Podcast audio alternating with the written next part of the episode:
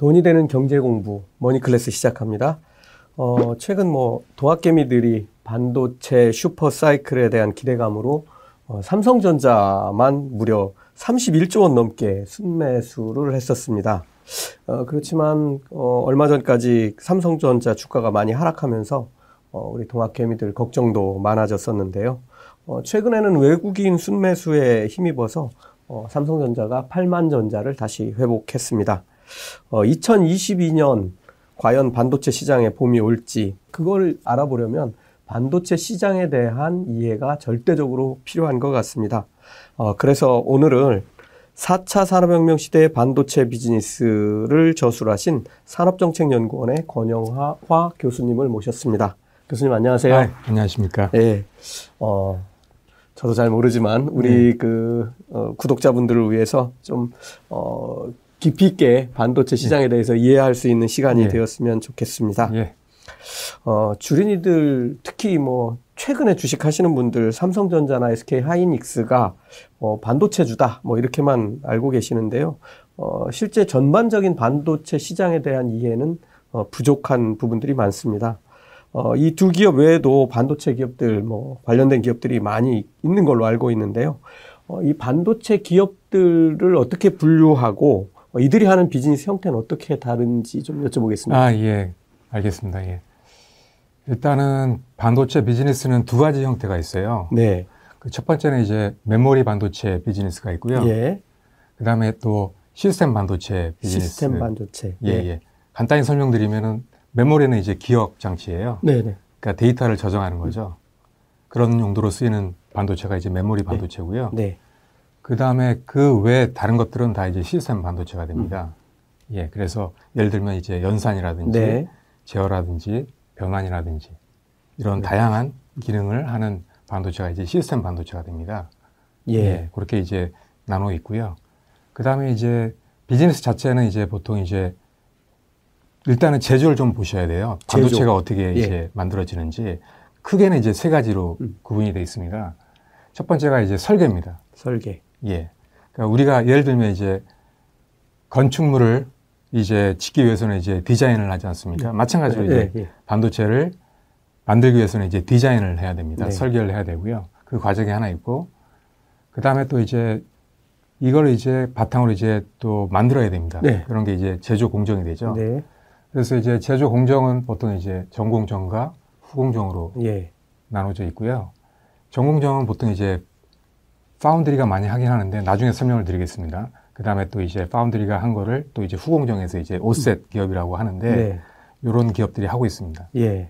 그래서 이렇게 세 가지로 나눠 있는데 제가 아까 말씀드린 메모리 비즈니스는 이 세 가지를 모두 다 하는 게 일반적입니다. 한 회사에서 다 하는 예, 예 거죠? 예, 그렇습니다. 삼성전자처럼. 예, 네. 그렇습니다. 물론 이제 예외적인 경우도 있긴 한데 일반적으로는 한 기업에서 이제 모든 걸 다 한다는 거죠. 네. 그런 차이점이 있고요. 그 다음에 또 이제 시스템 반도체는 요거를 이제 나눠서 한다는 게 또 특징이 음. 있습니다. 이렇게 세 가지 부분으로 네. 나눠서 한다는 게 좀 차이가 있습니다. 예. 예. 알겠습니다. 뭐 그냥 예. 쉽게 예. 제가 잘 이해했는지 한번 정리를 예, 예, 해보면 예. 메모리 같은 경우는 이제 우리 뭐 기억 장치들 우리가 뭐 256기가다 뭐 하는 뭐 그런 거가 이제 대표적인 게 될 것 같고 요건 뭐 삼성전자 하이닉스 다 하죠. 마이크론도 그렇습니다. 하나요? 예. 그 세 개의 기업이 이제 메인이고요. 네. 또 다른 기업도 몇 개 있지만 그렇게 시장이 크지는 않습니다. 네. 그리고 시스템 반도체는 뭐 연산이라든가 어떤 처리를 위해서 예. 설계를 하고 예. 어, 이거에 대한 전공정, 후공정이 예. 나눠져 있는 예. 어, 이런 걸로 이해하면 예. 맞는 건가요? 예, 그렇습니다. 네, 알겠습니다. 자, 어, 최근에 뭐 사실 어, 상반기 정도 조금 더 지났을 때까지만 네. 해도 어, 이 반도체 분야의 뭐 슈퍼사이클, 아, 뭐 지금도 예. 사실 어, 이 반도체가 없어서 자동차를 못 만든다는 아, 예. 뉴스가 또 뭐 오늘도 나오고 있는 예. 뭐 그런 상황인데요. 예. 어, 어쨌든 그렇지만 이제 그 여러 뭐 외국의 그 컨설팅 업체들이 어, 좀 과도하게 주가가 예. 올랐다라는 예. 평가가 있었고 수요가 줄어들 거라는 뭐 그런 어, 리포트가 나오면서 예. 어, 뭐 마이크론, 삼성전자, 하이닉스 뭐 다 한동안 좀 겨울이 오는 그런 느낌이었는데 아, 그렇죠. 예, 예. 어, 요즘에 다시 봄이 오는 그런 예, 느낌이 좀 들고 있습니다. 예. 어, 요, 저희들이 요런 거를 좀 잘 이해하기 어려운데요. 아, 예, 예.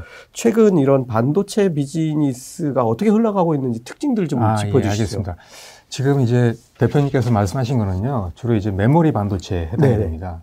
시스템 반도체는 약간 좀 달라요. 네. 제가 잠깐 말씀을 드리면 메모리 반도체는 이제 아까 말씀드린 대로 이제 세계 기업이 하지 않습니까? 네. 하다 보니까 과점 시장이에요. 음. 그러니까 이런 기업들이 반도체를 못 만들면은 다른 데서 이제 만들 수가 없는 거예요. 네. 하다 보니까 이제 수요 공급이 어쩔 때는 이제 항상 몰리고 어쩔 음. 때는 이제 부족하고 음. 이렇게 할 수밖에 없습니다. 왜냐하면 이제 다른 데서 못 만들기 때문에. 네. 그래서 기본적으로는 메모리 같은 경우에는 또 차이가 뭐냐면은 그 제품을 만든 다음에 판매를 합니다. 네. 근데 이제 시스템 반도체는 그렇지가 않아요. 그러니까 음. 고객이 주문을 줘야지만 판매를 받아가지고 합니다. 네. 예, 그런 차이가 있습니다. 메모리하고 네. 시스템 반도체. 네. 기본적으로 판매 방식이 어떤 차이도 있고요. 그 다음에 아까 말씀드린 대로 메모리 같은 경우는 이제 세계에서 기업에서 하다 보니까 일단은 갑자기 이제 수요가 늘어나 버리면은 이걸 맞출 수가 없습니다. 네. 세 개밖에 없기 때문에. 뭐 정해진 공장에서 한정된 네, 수량을 그렇죠, 만들 수밖에 그렇죠. 없는 그렇죠. 거죠. 다른 데서 공급을 못 하니까. 네. 하다 보니까 이제 수요가 이렇게 폭발하면은 가격이 오를 수밖에 없습니다. 음. 특히나 또 이제 이미 만든 그러한 제품이 있기 때문에 가격이 올라갈 수밖에 없습니다. 네. 그러다가 이제 또 이제 수요가 많아지니까 또 이제 뭐 증설한다든지 뭐 공장을 또 세워야 되지 않습니까? 근데 그게 바로 되는 게 아니에요. 시간이 많이 시간이 걸리죠. 좀 걸리죠. 네. 한 2년 이상은 걸린다고 보거든요. 하다 보니까 그런 이제 공급이 많은데 아 수요가 많은데 공급이 부족하니까 가격이 오르는 거죠. 네. 그리고 나중에 이제 그 공장을 건설하고 또 이제 수요가 늘어나는데 공급이 또 늘어나면은 공급이 더 많이 늘어날 거 아닙니까? 네. 공장이 증설되면 그렇게 되면 또 이제 가격이 또 다운되는 거죠. 그렇게 메모리 반도체는 주기가 있습니다. 이렇게 올라갔다가 가격이 내려갔다가 네. 수요 공급에 따라서. 근데 이제 기본적으로 시스템 반도체는 그런 게 약간 덜합니다. 왜냐하면 이제 회사들이 많기 때문에. 음. 이 회사에서 공급을 못하면은 다른 회사에서 또 공급을 할 수 있다는 거죠. 그러니까 하다 보니까 예를 들어서 네. 삼성전자에 주문할 수도 있고 뭐 네. 대만의 TSMC에 주문할 수도 있고 뭐 그런 네, 거죠. 그렇죠. 그러니까 메모리 반도체는 과점 시장이지만 시스템 반도체는 그렇지가 않아요. 네. 업체들이 엄청나게 많기 때문에 아. 공급할 수 있는 그러한 여건이 충분하다는 거죠.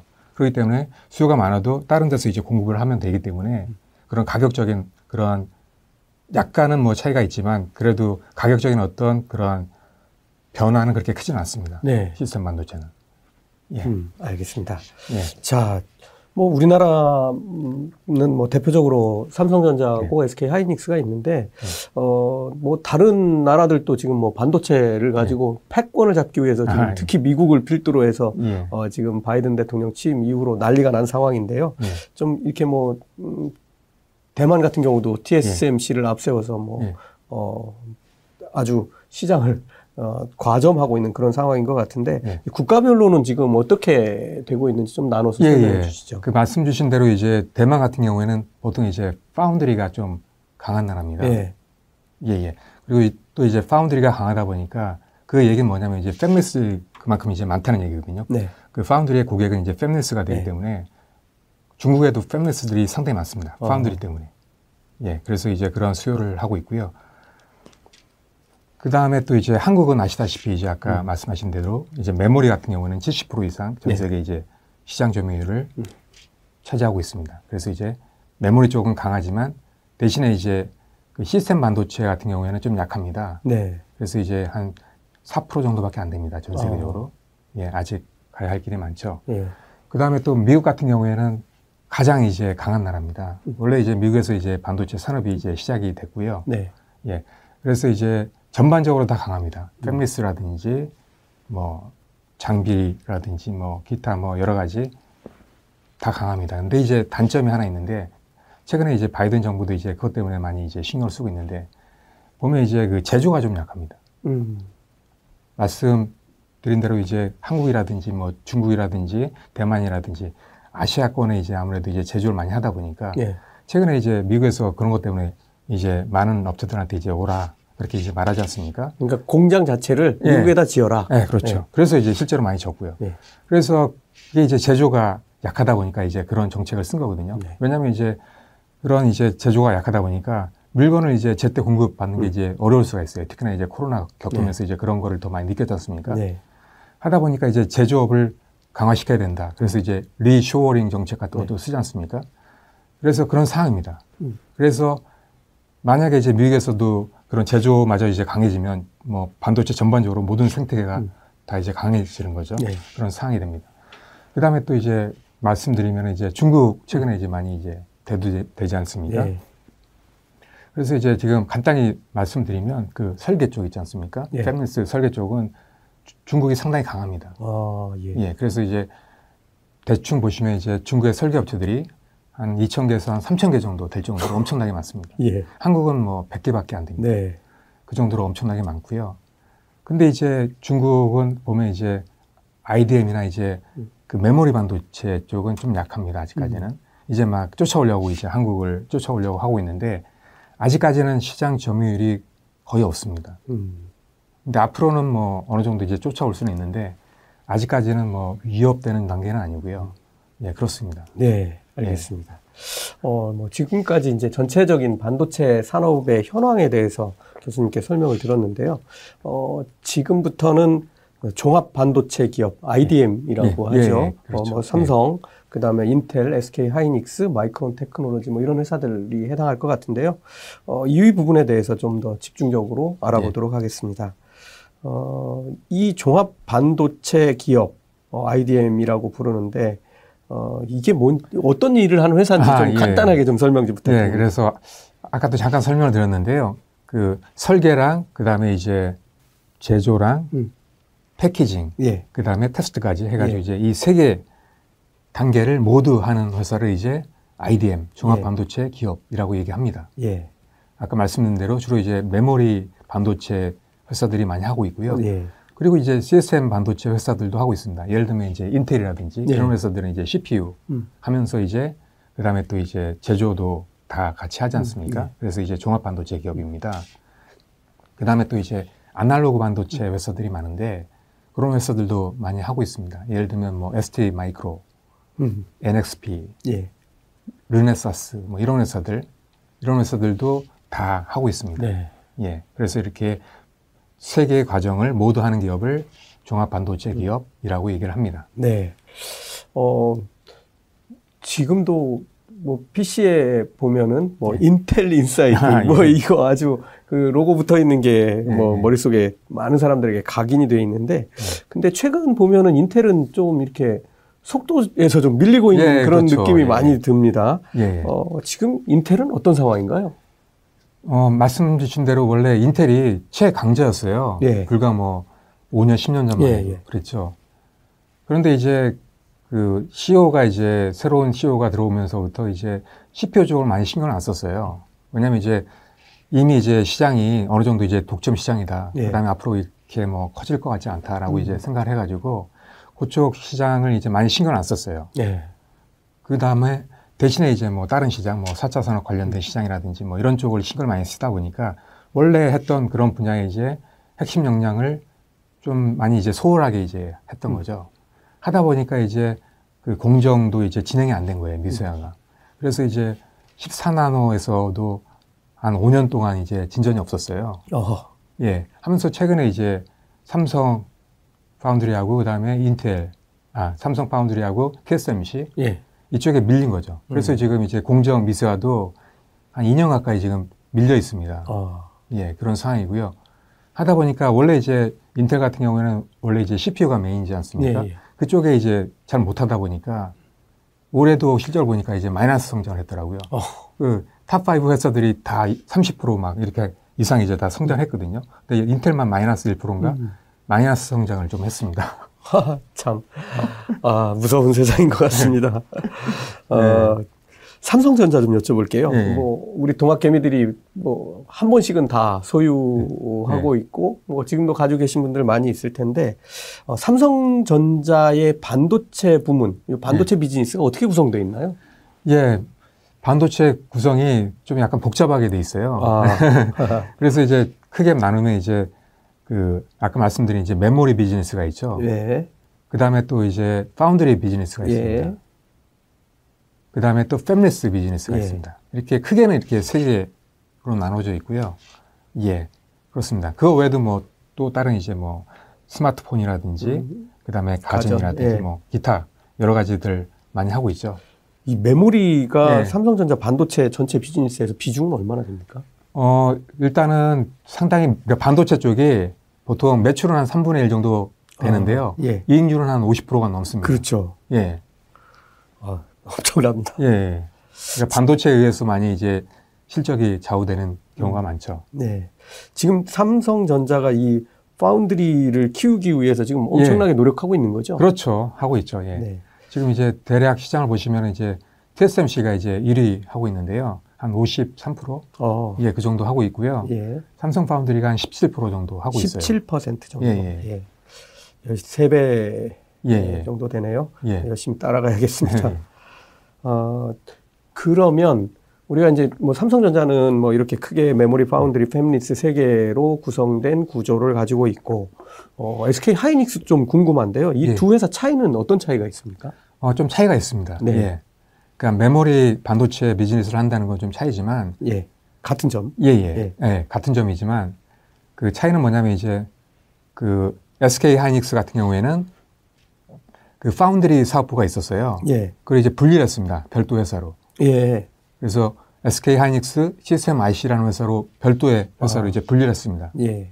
그래서 이제 파운드리 사업부는 떨어져 나갔고요.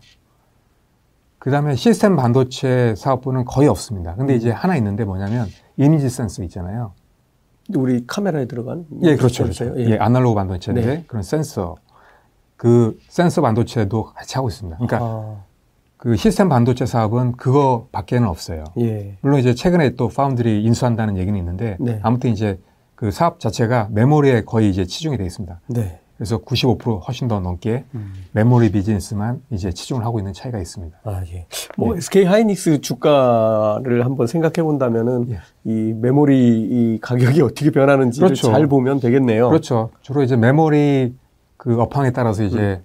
매출이라든지 이익률이 상당히 결정이 되죠. 그래서 SK 하이닉스도 시스템 반도체 사업을 키우려고 많이 노력을 하고 있어요. 네. 그런 일환으로서 이제 키파운드인가요? 그 회사도 이제 인수하려고 음. 지금 하고 있거든요. 예. 예. 어, 몇 개월 전 미국 마이크론 테크놀로지를 보면 주가가 뭐, 어, 네. 70불 정도까지 하락했다가 최근에 네. 뭐 90불을 네. 어, 뭐 실적을 발표하면서 뭐 주가가 계속 오르는 이런 모습 보여주고 있는데요. 네. 마이크론 테크놀로지는 또 이 SK 하이닉스나 삼성전자하고 비교할 때 또 어떻게 되겠습니까? 어, 마이크론 같은 경우는 이제 순수하게 이제 메모리 반도체 회사죠. 아, 예. 예. 거의 그 SK 하이닉스에 가까운 그렇죠. 회사라고 네, 보면 되겠네요. 그렇게 보면 됩니다. 예. 예. 알겠습니다. 네. 어, 이번 첫 시간으로 어, 교수님과 함께 종합 반도체 기업 그리고 전반적인 어, 반도체 산업에 관해서 어, 정리를 해봤습니다. 다음 시간에 뵙겠습니다. 네, 고맙습니다. 네, 고맙습니다. 돈이 되는 경제 공부 머니클래스 시작합니다. 어, 이번 시간에도 어, 4차 산업혁명 시대의 반도체 비즈니스를 쓰신 산업정책연구원의 권영화 교수님 모시고 어, 팹리스와 파운드리 기업들에 대해서 좀 집중적으로 알아보도록 하겠습니다. 어, 지난 시간에 전체적인 어, 반도체 비즈니스를 하고 있는 어, 기업들 어, 어떻게 구성되어 있는지 살펴봤고 그 중에서 종합 반도체 기업들을 중심으로 해서 살펴봤습니다. 어, 이번 시간에는 어, 팹리스와 파운드리 반도체 기업들을 살펴보도록 하겠습니다. 어, 교수님 이 예. 팹리스 기업 하면은 뭐 제가 알기로는 이제 브로드컴, 퀄컴, 네. 엔비디아, 뭐 미디어텍, AMD 네. 같은 회사들 꼽을 수 있는데요. 어, 이 일단 fabless하고 foundry를 어떻게 구분할 수 예. 있죠? 일단 그 용어부터 이제 설명을 드릴게요. 네. 이제 fab이라는 건 원래 이제 제조란 얘기거든요. 네. 그래서 이제 제조란 얘기고 그다음에 이제 less가 붙었지 않습니까? less는 이제 없다는 얘기잖아요. 그러니까 제조가 없다. 네. 그러니까 예, 공장이 없고 음. 순수하게 이제 설계만 하는 그러한 아. 회사가 이제 팹리스 회사가 예. 됩니다. 예. 어, 그러니까 이 팹리스 기업들은 어, 공장이 없는 그러니까 음. 설계만 하는 어, 이런 제조 없는 기업들인데 이런 회사들이 가지고 있는 가장 좋은 이점이라면 어떤 게 있을까요? 예. 이점이라면 뭐 여러 가지가 있겠는데요. 일단은 가장 큰 게 뭐냐면 이제 제조 라인이 없다 보니까 아무래도 네. 이제 리스크가 아무래도 음. 적습니다. 음. 지금 이제 반도체 비즈니스 보시면은 상당히 이제 자본이 많이 투, 자가 됩니다. 그렇죠. 예, 그래서 예를 들면 뭐 최근에 이제 EUV 장비 있잖아요. 네. 그런 것만 해도 이제 2천억이 넘어요. 한 대가. 예, 한 대만. 근데 이제 한 대만 필요한 게 아니고 그렇죠. 몇십 대가 필요합니다. 제대로 하려면. 네. 예, 그다음에 그거 외에도 이제 다른 장비들이 많이 필요하거든요. 그런 장비뿐만이 아니고 그다음에 이제 팹을 하나 딱 이제 건설하는 비용만 해도 최근에 이제 10조 원이 넘습니다. 엄청난 장치 산업이죠. 그래서 이제 아무 기업이나 할 수 없는 그런 네. 산업이 됐어요. 네, 네. 근데 이제 팹레스는 그런 게 필요 없다는 거죠. 네. 물론 이제 자본이 들긴 하지만 이거에 비하면 엄청난 비용이 절감이 되는 거죠.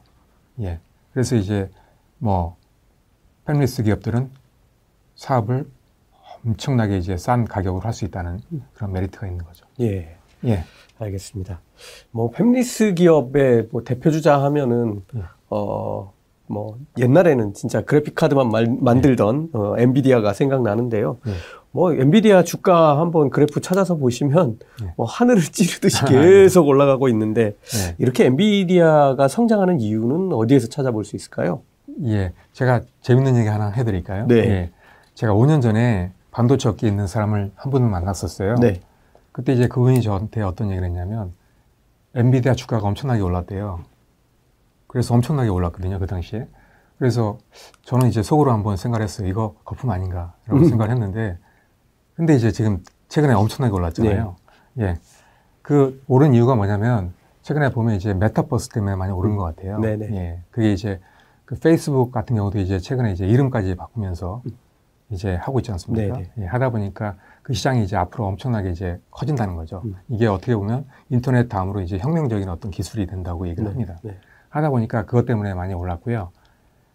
그리고 이제 그 엔비디아가 목표가 뭐냐면은 이런 겁니다. 그러니까 또 다른 지구를 가상 세계에 건설하는 겁니다. 음. 예. 그러니까 가상 세계에 현실 세계랑 똑같은 환경을 조성을 하는 겁니다.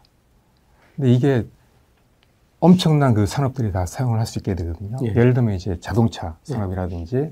그 다음에 또 이제 전시회 산업이라든지, 또 건설 산업이라든지 이쪽에 다 이제 메타버스가 다 쓰일 수 있거든요. 이거 외에도 엄청난 시장들이 많이 있습니다. 네. 이렇게 이제 시장들이 많다 보니까 이런 이제 가능성이 되게 큰 거죠. 그런 걸 믿고 이제 많이 이제 투자를 하신 것 같아요. 네. 예, 예. 알겠습니다. 이게 뭐 특히나 뭐 엔비디아의 네. 뭐 그래픽 처리 장치, 뭐 예.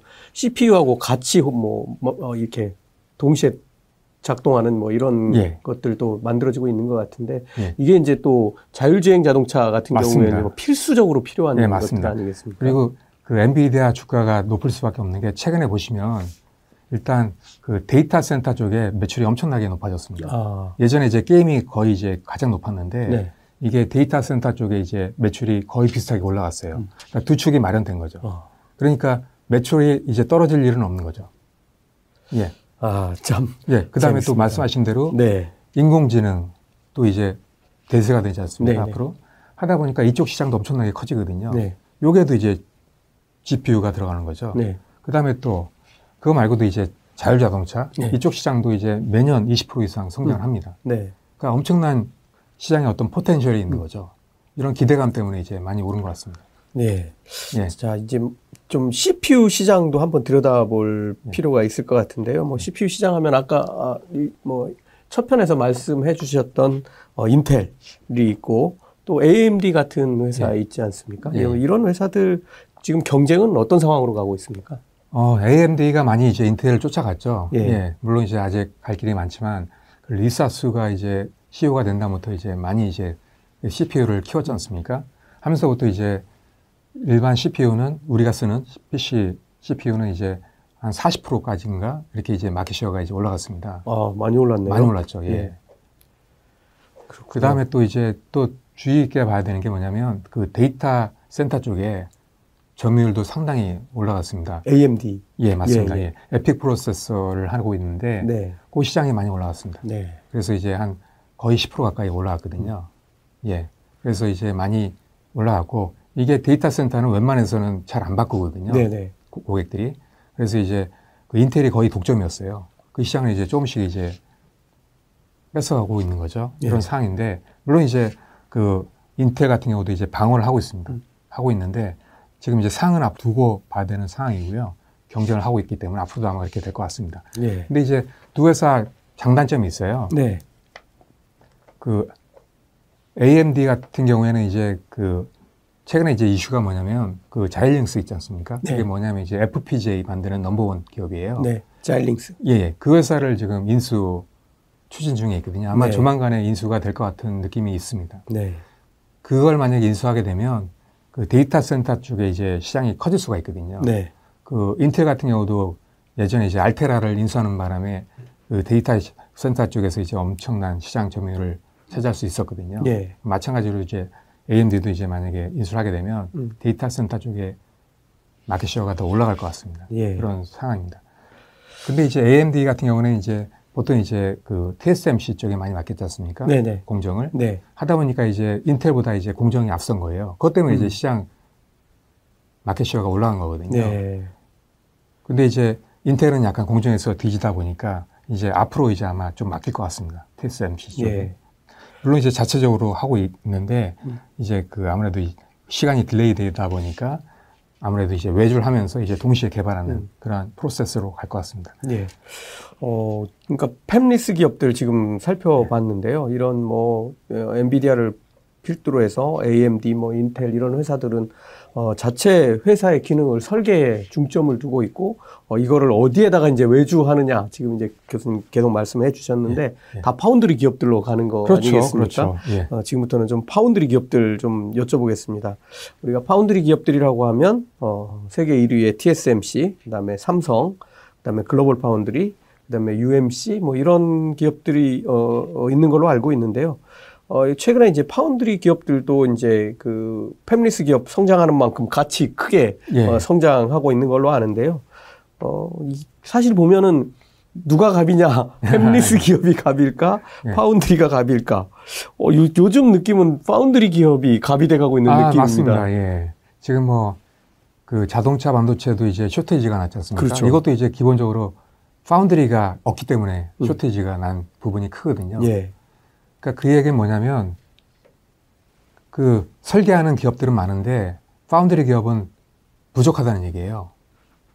하다 보니까 수요는 많은데 만들어줄 사람이 없으니까 만들어줄 기업이 없으니까 이게 엄청나게 갑이 된 거예요. 그러니까 이게 만드는 것도 아주 뭐 잘 만들어야 될 거 아닙니까? 그렇죠, 그렇죠. 그 이렇게 잘 만들어줄 수 있는 기업이 부족하다는 얘기죠. 어, 근데 말씀드리면 두 개 다 부족합니다. 그러니까 파운드리 음. 시장이 이제 크게는 두 가지인데요. 예. 하나는 이제 10나노 under UV, EUV 공정을 쓰는 예. 그러한 foundry가 있고요. 그게 이제 TSMC하고 삼성 foundry입니다. 예. 그 다음에 나머지 foundry가 있습니다. 10나노 이상의 파운드리가 있는데 이렇게 이제 양분이 돼 있습니다. 예. 기본적으로. 근데 이제 그 첨단 파운드리는 두 개의 회사밖에 없고 음. 나머지 이제 구공정 파운드리는 좀 많습니다. 음. 예, 물론 이제 대단히 많지는 않지만 그 첨단 공정보다는 그래도 좀 많습니다. 음. 예, 알겠습니다. 어, 요즘 최근에 이제 삼성 파운드리가 이제 언론에 많이 보도되고 예. 있고 예. 또 실제로 어, 삼성 내부에서도 이 파운드리에서 아주 어, 점유율을 끌어올려서 어, 예. 세계적인 기업이 되려고 노력하고 있는데요. 어, 2022년 어, 이제 곧뭐 발가올 새해인데 3나노 공정을 투입한다고 하는데 현재 예. 진행 상황은 어떻게 되고 있습니까? 예, 그렇습니다. 예. 지금 이제 내년 상반기에 이제 양산을 한다고 이제 발표를 했거든요. 예, 상반기. 예. 그래서 일단 발표를 하고 그다음에 또 이제 방식이 약간 좀 달라요. 그러니까 그 삼성 파운드리의 목표가 뭐냐면 TSMC를 이제 따라잡겠다 이런 거거든요. 네. 3나노에서. 네. 그래서 이제 따라잡기 위해서 이제 그 양산 일정도 더 당긴 거예요. 음. 그래서 이제 TSMC보다 더 먼저 양산합니다. 음. 그 다음에 또 방식 자체도 좀 다른데요. 네. 트랜지스터 방식이 GAA라고 하는 방식을 씁니다. 네. 이 방식이 아무래도 이제 기존의 틴텟 방식보다는 좀 우월합니다. 하다 보니까 이게 만약에 제대로 양산하게 되면 TSMC를 상당히 이제 쫓아갈 수 있는 거죠. 음. 어떻게 될지는 좀 봐야 됩니다. 왜냐하면 이제 수율 문제도 있기 때문에 아, 예, 그렇죠. 수율이 제대로 나와야지만 이게 경쟁력이 있는 거거든요. 그런 게 이제 종합적으로 봐서 훨씬 더 TSMC보다 낫다라고 판단이 되면 아무래도 이제 고객들이 많이 삼성으로 가겠죠. 예. 예.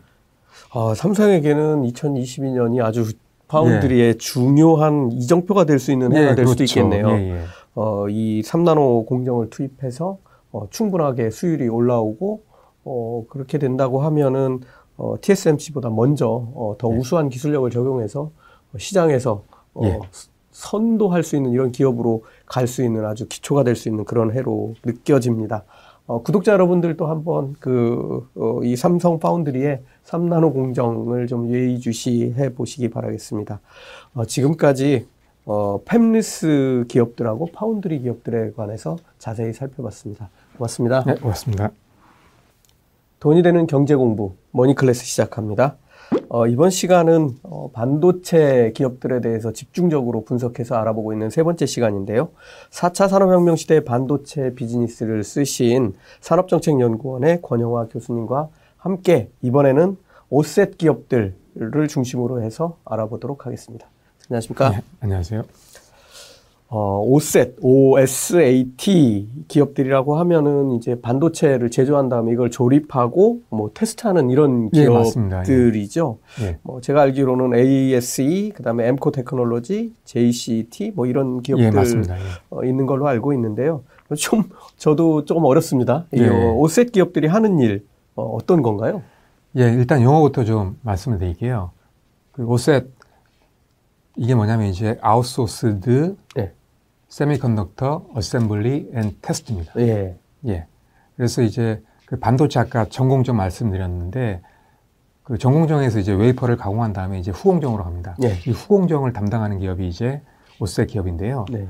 그래서 간단히만 말씀드리면 그러니까 웨이퍼가 있지 않습니까? 네. 그러면 이제 가공을 했어요. 그런 가공된 웨이퍼를 가지고 이걸 이제 절단합니다. 네.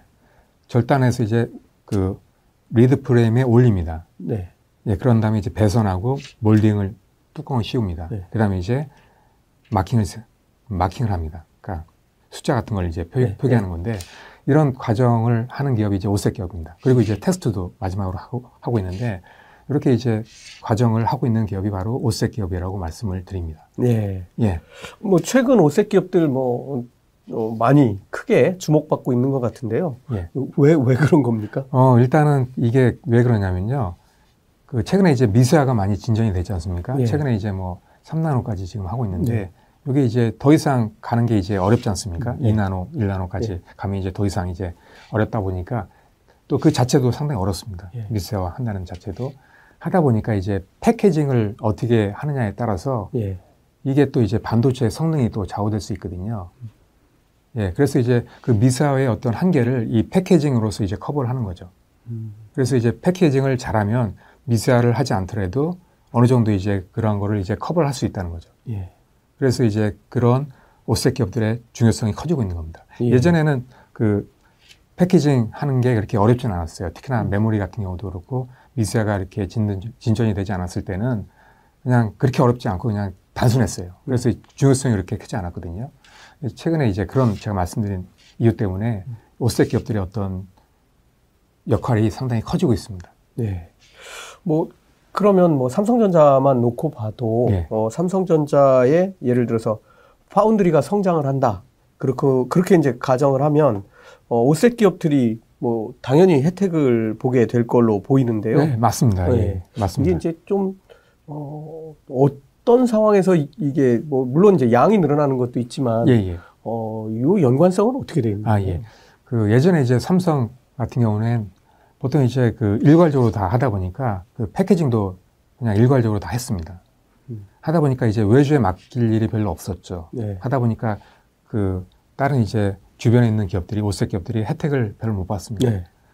근데 이제 최근에 삼성 파운드리가 특히 이제 그런 그 오셋 과정을 외부로 이제 위탁을 많이 합니다. 네. 하다 보니까 이제 그런 위탁을 받는 기업들이 혜택을 보는 거죠. 네. 예. 알겠습니다. 자, 이제 좀, 어, 이 오색 기업들 이외의 그 반도체 관련된 기업들도 좀 여쭤보려고 하는데요.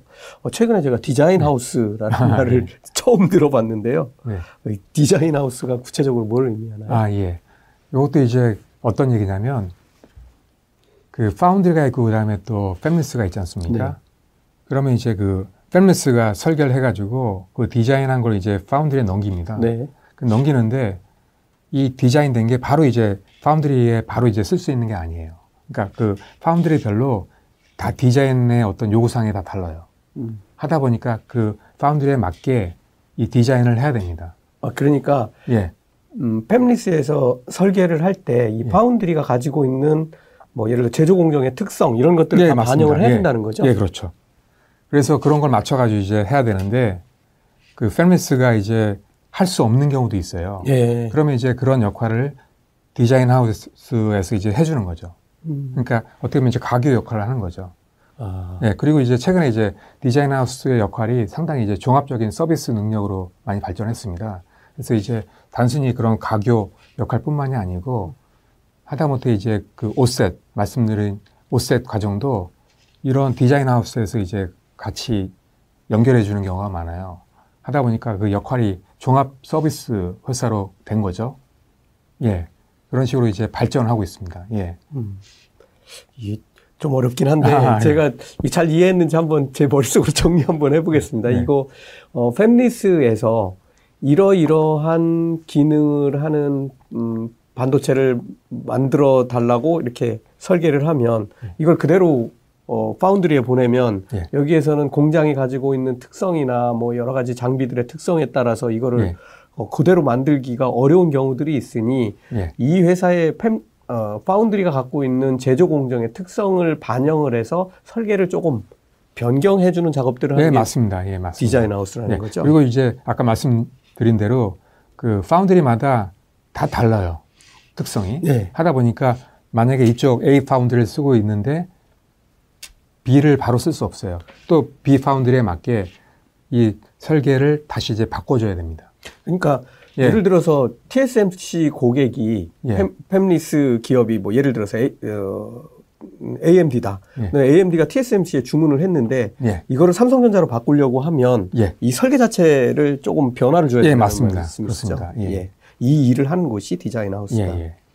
어, 앞으로 뭐 지금 올 하나만 보더라도 뭐 여러 가지 가상 현실과 관련된 부분들 뭐 해서 엄청나게 많은 4차 산업혁명과 관련된 그런 기술 그리고 시장들이 부상하고 있는데요. 어, 반도체 장비 시장은 어떤가요? 어, 반도체 장비 시장도 상당히 좋습니다. 예. 기본적으로 이제 반도체 장비는 반도체랑 연관이 되게 많이 있습니다. 그러니까 네. 반도체 수요가 있어야만 장비가 필요한 거거든요. 그렇죠. 예. 하다 보니까 상관 관계가 상당히 큽니다. 음. 예. 하다 보니까 최근에 이제 반도체 수요가 상당히 폭발하고 있지 않습니까? 네네. 하다 보니까 이제 그 IDM 기업들이나 아니면 파운드리 기업들이 엄청난 음. 공장 건설을 하고 있습니다. 아. 하다 보니까 그 안에 들어가는 장비들이 엄청나게 필요한 거죠. 네. 하다 보니까 그런 장비 업체들도 수혜를 많이 받는 거죠. 음. 예, 예. 알겠습니다. 예. 어, 좀 다른 측면인데요. 예. 이거는 예. 이제 뭐 제조 쪽 알아봤으니까요. 우리 예. 외국을 보, 외국 보면은 그 아주 큰 예. 음, 그런 뭐 반도체를 어, 사서 팔고 하는 뭐 이런 그 상사들 예, 예. 이런 기업들이 많이 있는데 예.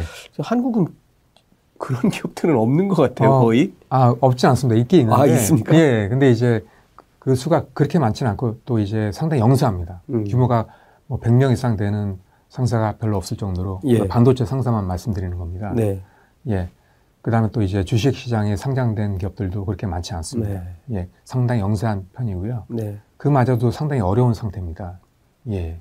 근데 이제 해외는 그렇지가 않습니다. 해외는 이제 상당히 규모가 큰 회사들이 상당히 많거든요. 예를 들면 이제 제가 있던 그 반도체 상사만 해도 일본계였거든요. 네.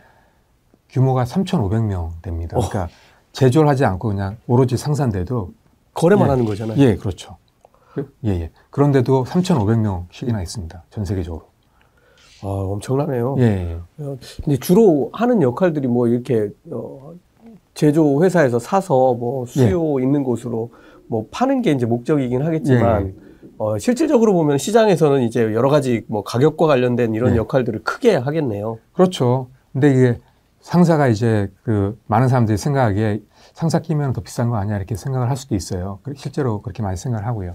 근데 이제 반도체라는 걸 보시면 그 주문할 때 이제 수량에 따라서 가격 차이가 엄청나게 심합니다. 그렇죠. 그러니까 100개 주문할 때랑 뭐 만 개 주문할 때랑 가격 차이가 두 배 이상 차이 나는 경우도 숱하게 많습니다. 예. 예. 많기 때문에 그 상사는 이제 아무래도 그런 이제 물량을 확보하기가 쉽고 그다음에 많이 이제 거래를 하다 보니까 가격을 싸게 받을 수가 있어요. 네. 하다 보니까 싼 가격에 할 수도 있는 거죠. 예. 그 다음에 또 아무래도 이제 상사는 또 정보가 많지 않습니까? 네. 하다 보니까 이제 뭐 고객들이 이제 맞는 제품을 찾기 위해서는 아무래도 정보 비용이 들지 않습니까? 네네. 예, 그런 비용이 이제 세이브가 되는 거죠. 음, 예. 뭐 여러 회사들 네. 주문 한꺼번에 받아가지고 대규모로 발주해서 네. 싸게 네. 할수 있다 하면 상사의 네. 역할도 엄청나게 그렇죠. 중요할 네. 것 같습니다. 어, 이번 시간에는 어, 권영화 교수님과 함께 오셋 기업과 관련 반도체 기업들 알아봤습니다. 어, 다음 시간에는 제일 중요한 어, 반도체 미래에 관해서 어, 교수님께 네. 좀 설명을 듣도록 하겠습니다. 예. 고맙습니다. 고맙습니다. 돈이 되는 경제 공부 머니 클래스 시작합니다. 어, 이번에는 그 반도체와 관련된 어, 이야기들 나누는 마지막 시간입니다. 이번 시간에도 4차 산업혁명 시대의 반도체 비즈니스를 저술하신 산업정책연구원의 권영화 교수님과 함께하겠습니다. 안녕하세요. 안녕하십니까. 어, 앞에 3시간 동안에 뭐 반도체 기업 들과 어, 그들이 하는 일, 그리고 지금 처해 있는 상황, 그리고 앞으로의 미래까지 뭐 거의 한눈에 들어온 것 같은 그런 기분인데요. 어, 이번 시간에는 마지막으로 정리하는 시간으로 어, 이 반도체 산업의 미래에 관해서 교수님께 집중적으로 여쭤보도록 하겠습니다. 어, 뭐 반도체만 놓고 보면 뭐 활용도가 그렇게 대단히 많을 것 같지 않지만 4차 산업혁명이 지금 뭐 어, 모든 산업을 다 이끌고 있는 지금 상황을 생각해 보면 예, 그렇죠. 예. 뭐 반도체 없는 장비, 기계 뭐 이런 건 상상할 수가 네. 없는 어, 네. 그런 상황에 와 있는 것 같습니다. 어, 그 중에서 교수님 생각하시기에 가장 주목받는 시장은 어디라고 생각하세요? 어, 예, 말씀드리면 제가 보기에는 이제 자율자동차 시장이에요. 네. 최근에 이제 전기차로도 많이 바뀌고 있는데요. 네. 최근에 보시면 이제 반도체가 한 자동차 한 대당 한 300개 정도 네, 씁니다. 네, 네. 제가 예전에 이제 자동차 반도체 쪽 했었거든요. 한 10년 전에 네. 했었는데 그 당시에는 이제 반도체 수량이 그렇게 많지 않았습니다. 한 대당 불과 뭐 10개, 음. 그밖에 안 됐습니다. 10개, 20개. 근데 지금은 이제 10배 이상 늘어나는 거죠. 예. 근데 이제 앞으로도 이게 자율자동차로 바뀌게 되면 불과 뭐 5년, 6년, 7년 이 정도만 지나도 수요가 이제 10배 이상 늘어난다는 거죠, 지금에. 그리고 또 완전 더 이제 첨단화된 이제 자동차로 바뀌게 된다면 이게 스마, 스마트폰처럼 되는 거거든요. 예. 그렇게 된다면 수요는 훨씬 더 늘어납니다. 그래서 이제 엄청난 앞으로도 이제 수요가 늘어날 거고요. 예. 그리고 이제 그 시장을 보더라도 이게 시장 조사 기관에서 이제 한 걸 봤는데 매년 이제 20% 이상 성장을 한다 그러더라고요.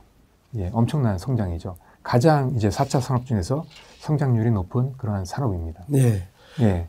뭐 자율주행 자동차 뭐 우리 구독자분들 어, 운전하지 않는 차로 가는 거죠. 그러니까 음. 뭐 그런 주변 환경들, 도로 환경 모든 걸 다 읽어서 스스로 판단하는 어, 인공지능이 장착된 자동차가 이제 자율주행 자동차고 지금은 레벨 5 중에서 3단계 자율주행 자동차들이 양산이 돼서 들어오고 있습니다. 뭐 아우디도 있고 뭐 메르세데스 벤츠도 있습니다. 어, 상용화해서 기술적 구현도가 높은 뭐 테슬라도 있는데요. 그 다른 측면으로 보면 지금 네. 말씀하신 대로 반도체가 지금 한 300개 정도 자동차에 네. 현재 만들어지는 자동차에 쓰인다고 네. 하셨는데 네. 어 되게 재밌는 게 예. 요즘 자동차 마이너스 옵션 들어간 차 사실래요라는 얘기도 있습니다. 아, 기다리는 예. 시간이 너무 많이 걸, 걸리니까. 뭐 예를 들어서 이 핸들 어, 높낮이 뭐 이런 거 예. 조절하는 기능을 수동으로 예. 어, 넣어서 다시 뭐 5년 전, 10년 전으로 돌아간 자동차를 만들어내기도 하는데요. 어, 어쨌든 이 반도체라는 게 지금 뭐 안 쓰이는 곳이 없을 정도로 어, 많이 쓰이고 있습니다. 어, 요, 요번에는 자율주행 자동차가 아니고 좀 통신하고는 또 어떤 네. 관계가 있는지 궁금한데요. 네. 어, 4차 산업혁명이라고 하면은 뭐 우리가 알고 있는 뭐 인공지능이라든가 뭐 데이터라든가 많은 것들이 있지만 제일 중요한 게 무선, 선 없는 연결이잖아요. 그래서 5G와는 예. 어떤 연관성이 있나요? 예. 기본적으로 이제 4차 산업이 발전하기 위해서는 그 통신이 잘 연결돼야 됩니다. 네. 그래서 이제 5G가 잘 연결이 돼야만 4차 산업이 이제 원활하게 돌아갈 수가 있어요. 그러니까 불가분의 어떤 관계가 되는 거죠. 네. 예, 그래서 이제 세 가지 특징이 있는데 네. 첫 번째가 이제 초고속입니다. 초고속. 예. 예. 예. 두 번째가 초연결성입니다. 예. 예. 그 다음에 세 번째가 저지연입니다. 네, 초저지연성. 예. 예. 그래서 초고속은 이제 속도가 엄청나게 빠르다는 거죠. 네. 그래서 이제 기존보다 몇십 배가 빨라집니다. 그래야지 이제 우리가 VR이라든지 AR이라든지 이런 쪽에 이제 할 수가 있거든요. 네. 속도가 빨라야만. 그러니까 실시간으로 할수 그렇죠, 있다는 그렇죠, 그렇죠. 예. 예. 초연결성은 뭐냐면 이제 모든 device가 이제 앞으로 연결이 됩니다. 한꺼번에 예, 예. 아주 많은 장비들하고 그렇죠, 그렇죠. 한꺼번에 연결될 수 있는. 예, 그렇게 연결된다 그러면 이제 스마트 시티라든지 이런 것도 이제 구현이 가능하게 되는 거죠. 예. 예, 예. 그다음에 세 번째 초저지연성. 예, 요건 뭐냐면 이제 끊기면 안 됩니다. 그러니까 음. 연결이 돼야 되는데 이게 왜 중요하냐면 특히나 아까 말씀드린 대로 자율자동차가 있잖아요. 네. 이게 이제 저지연이 돼버리면 사고가 발생합니다. 그러니까 예. 현재 벌어지는 상황을 예. 최대한 빨리 처리를 해야 예, 되는데 그렇죠, 그렇죠. 이게, 지금 뭐 예를 들어서 앞에 문제가 예. 생겼는데 얘가 이걸 예. 늦게 에, 인식하거나 늦게 예. 알려주거나 늦게 처리하면 사고가 난다는 그렇죠, 얘기죠. 그렇죠, 그렇죠. 네. 알겠습니다. 그, 이, 여기, 근데 실질적으로, 예. 어, 이 5G 장비들의 반도체들이 엄청나게 많이 그렇죠. 그쪽에도 많이 쓰이죠. 예. 예. 알겠습니다. 어, 이거 뭐 5G하고 제가 이제 자율주행 자동차 두 개 대표적인 거여서 여쭤봤는데요. 다른 4차 산업혁명들 예. 뭐 사실 로봇 같은 것만 생각해봐도 뭐 반도체 없이 로봇이 움직일 리가 없을 것 예, 같은 그렇습니다. 생각이 드는데 어, 다른 분야들과 반도체는 또 어떤 관계가 있습니까? 어, 지금 이제 최근에 이제 제 책에도 썼습니다만 일단 AI 반도체 인공지능 예 그렇죠. 예. 요 반도체도 이제 앞으로 엄청나게 커집니다. 이게 네. 이제 두 번째로 큰 시장입니다. 앞으로. 네.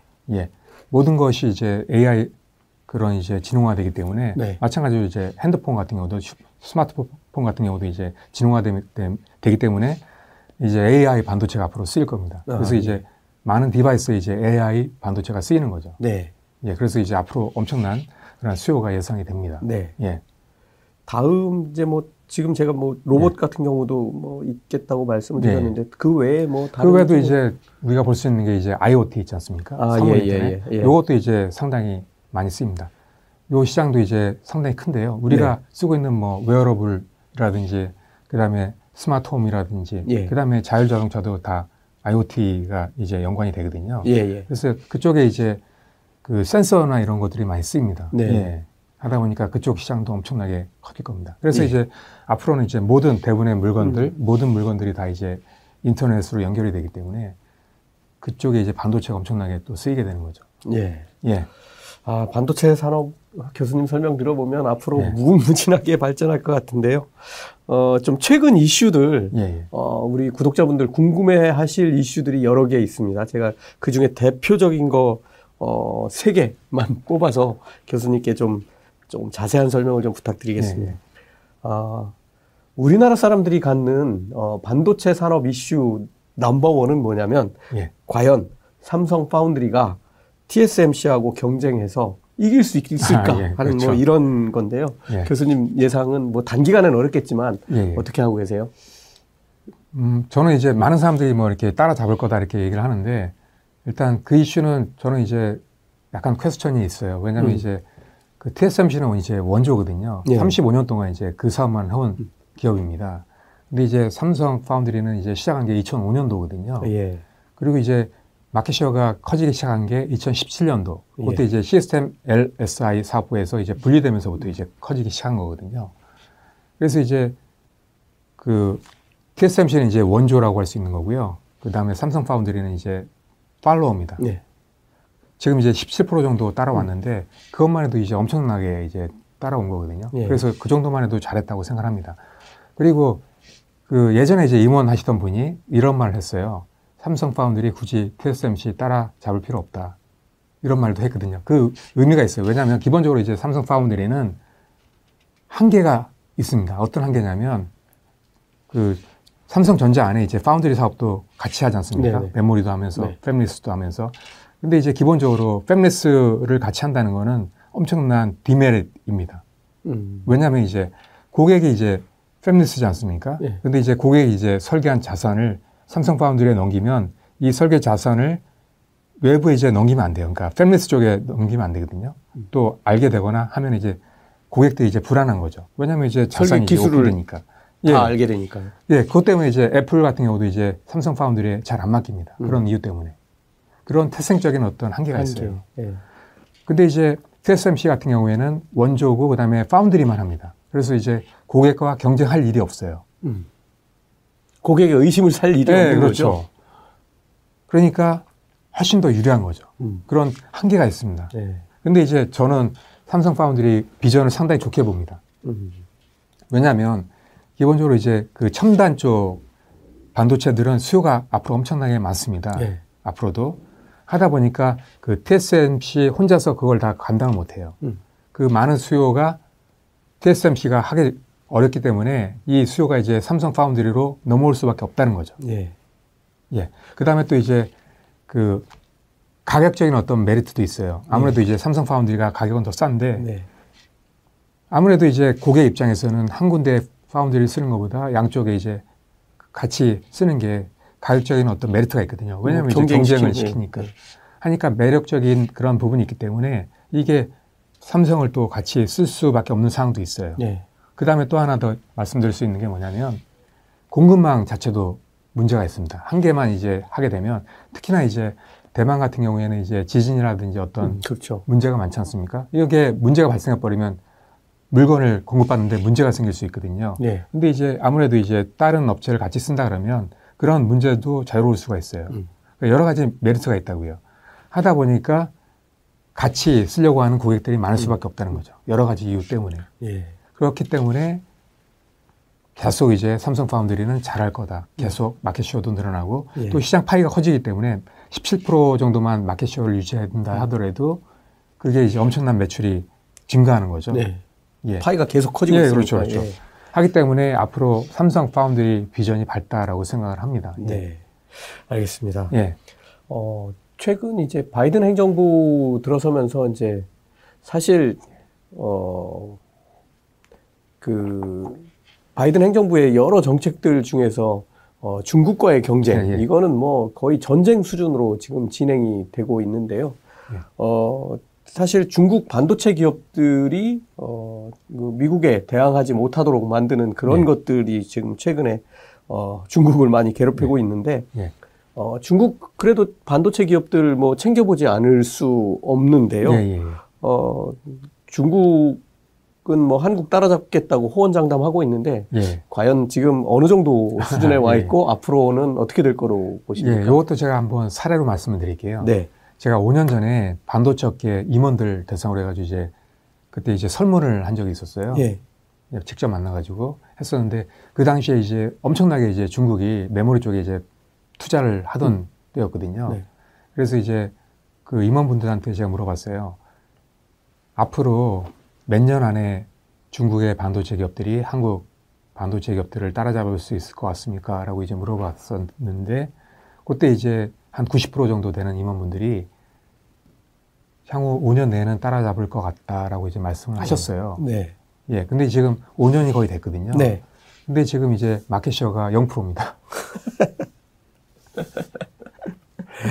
예. 그리고 또 이제 중요한 게 뭐냐면 그 삼성 같은 경우에 특히나 오랫동안 이제 메모리 사업을 해왔지 않습니까? 네. 예전에 보시면 뭐 90년대 요때만 해도 메모리 기업들이 엄청나게 많았어요. 예. 몇십 개 정도 됐었거든요. 그런 기업들이 다 지금 다 망가졌습니다. 음. 도산해가지고 지금 다 시장에서 이제 퇴출됐거든요. 그게 왜 그러냐면 이제 예전에 이제 치킨 게임이라는 말씀 많이 네, 했지 네, 않습니까? 네, 네. 삼성이 그런 치킨 게임에서 이긴 거예요. 음. 이길 수 있었던 게 뭐냐면 일단 삼성은 이제 메모리를 상당히 싸게 만들 수 있습니다. 기본적으로 이제 수율이 좋아요. 네.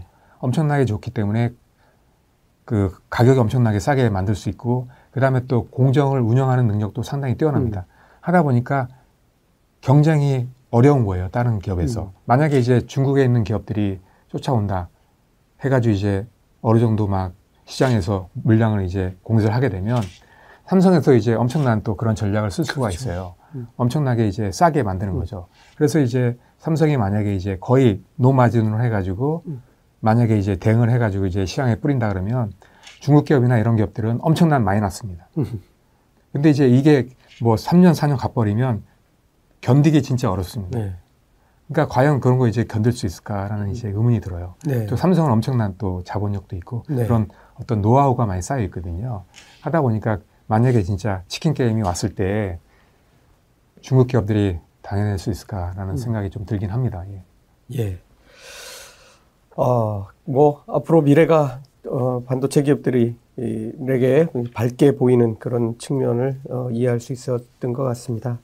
어, 마지막 질문 하나 더 예. 드려야 되겠습니다. 예. 음, 최근에 인텔이 파운드리 사업에 예, 뛰어들었는데요. 그렇죠. 예, 그렇죠. 어, 사업 전망 어떻게 보세요? 아, 일단은 인텔이 지금 뛰어들었는데요. 계획은 이제 2025년까지 이제 인하노 하겠다 이렇게 말씀을 하고 있어요. 예. 대표가 하고 있는데 그 스케줄 보면 이제 삼성이랑 그다음에 TSMC랑 거의 비슷한 수준이거든요. 네. 근데 이제 저는 이제 좀 약간 퀘스천이 들어요. 음. 여러 가지. 왜냐하면 이제 지금 이제 삼성이나 TSMC 같은 경우도 엄청나게 노력을 하고 있거든요. 네. 미사를 엄청나게 빨리 지금 진행하려고 하고 있습니다. 만약에 이제 삼성이나 TSMC도 뭐 노력을 안 한다 그러면 따라갈 수 있겠지만은 네. 지금 엄청나게 노력을 하고 있는데 과연 5년 내에 따라갈 수 있을까 라는 생각이 들어요. 네. 그리고 또 이제 중요한 게 뭐냐면 일단 인 저기 뭐야 삼성이나 TSMC 같은 경우에는 그 EUV 장비 엄청나게 지금 도입해가지고 하고 있지 않습니까? 예, 예. 그래서 어느 정도 이제 노하우가 많이 쌓였어요. 음. 그 삼성 같은 경우도 이제 처음에 EUV 장비 도입하면서 엄청난 실패를 많이 음. 겪었어요. 음. 그래서 그 수율 같은 경우도 뭐 여러 가지로 문제가 많이 있었거든요. 최근에 많이 좋아지고 예. 있지만 예. 그래서 그런 문제가 생길 수 있다는 거죠 인텔도. 음. 그리고 또 아직까지도 지금 이제 아마 이제 막 도입하려고 하는데 그런 과정을 겪어야 된다는 거죠. 예, 예. 근데 그게 금방 되는 게 아니에요. 어느 정도 흘러야 되거든요, 시간이. 그런 노하우가 쌓여야 되고 경험이 필요한 그런 상황입니다. 예. 그래서 그런 걸 이제 겪어야 되는데 과연 지금 엄청나게 열심히 노력하고 있는 양사에 대해서 음. 과연 이제 그만한 기술력으로 쫓아갈 수 있을까? 특히나 아까 말씀드린 대로 기술력이 벌써 2년 가까이 뒤쳐져 있거든요. 음. 그런 상황에서 과연 할 수 있을까라는 음. 생각이 약간 들긴 해요. 예. 그래서 아무리 빨라도 뭐 몇 년 안에는 불가능하다. 음. 제가 볼 때는 뭐 최소한 4, 5년은 있어야지 그때 경쟁이 되지 않, 을까 예. 그것도 이제 확실한 건 아니지만 그나마 예견하는 겁니다. 그래서 음. 이제 제가 보기에는 당분간은 뭐 경쟁이 되지 않을 것 같고요. 최소한 5년 정도는 된 후에 봐야 된다라고 생각을 합니다. 예, 알겠습니다.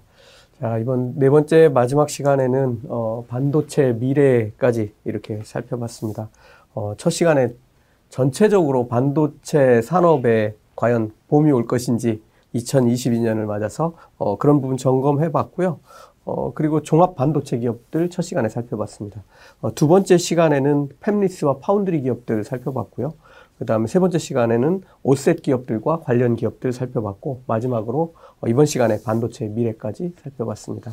어, 지금까지 어, 4차 산업혁명 시대의 반도체 비즈니스를 쓰신 산업정책연구원의 권영화 교수님 말씀으로 들어봤습니다. 교수님 감사합니다. 네, 감사합니다.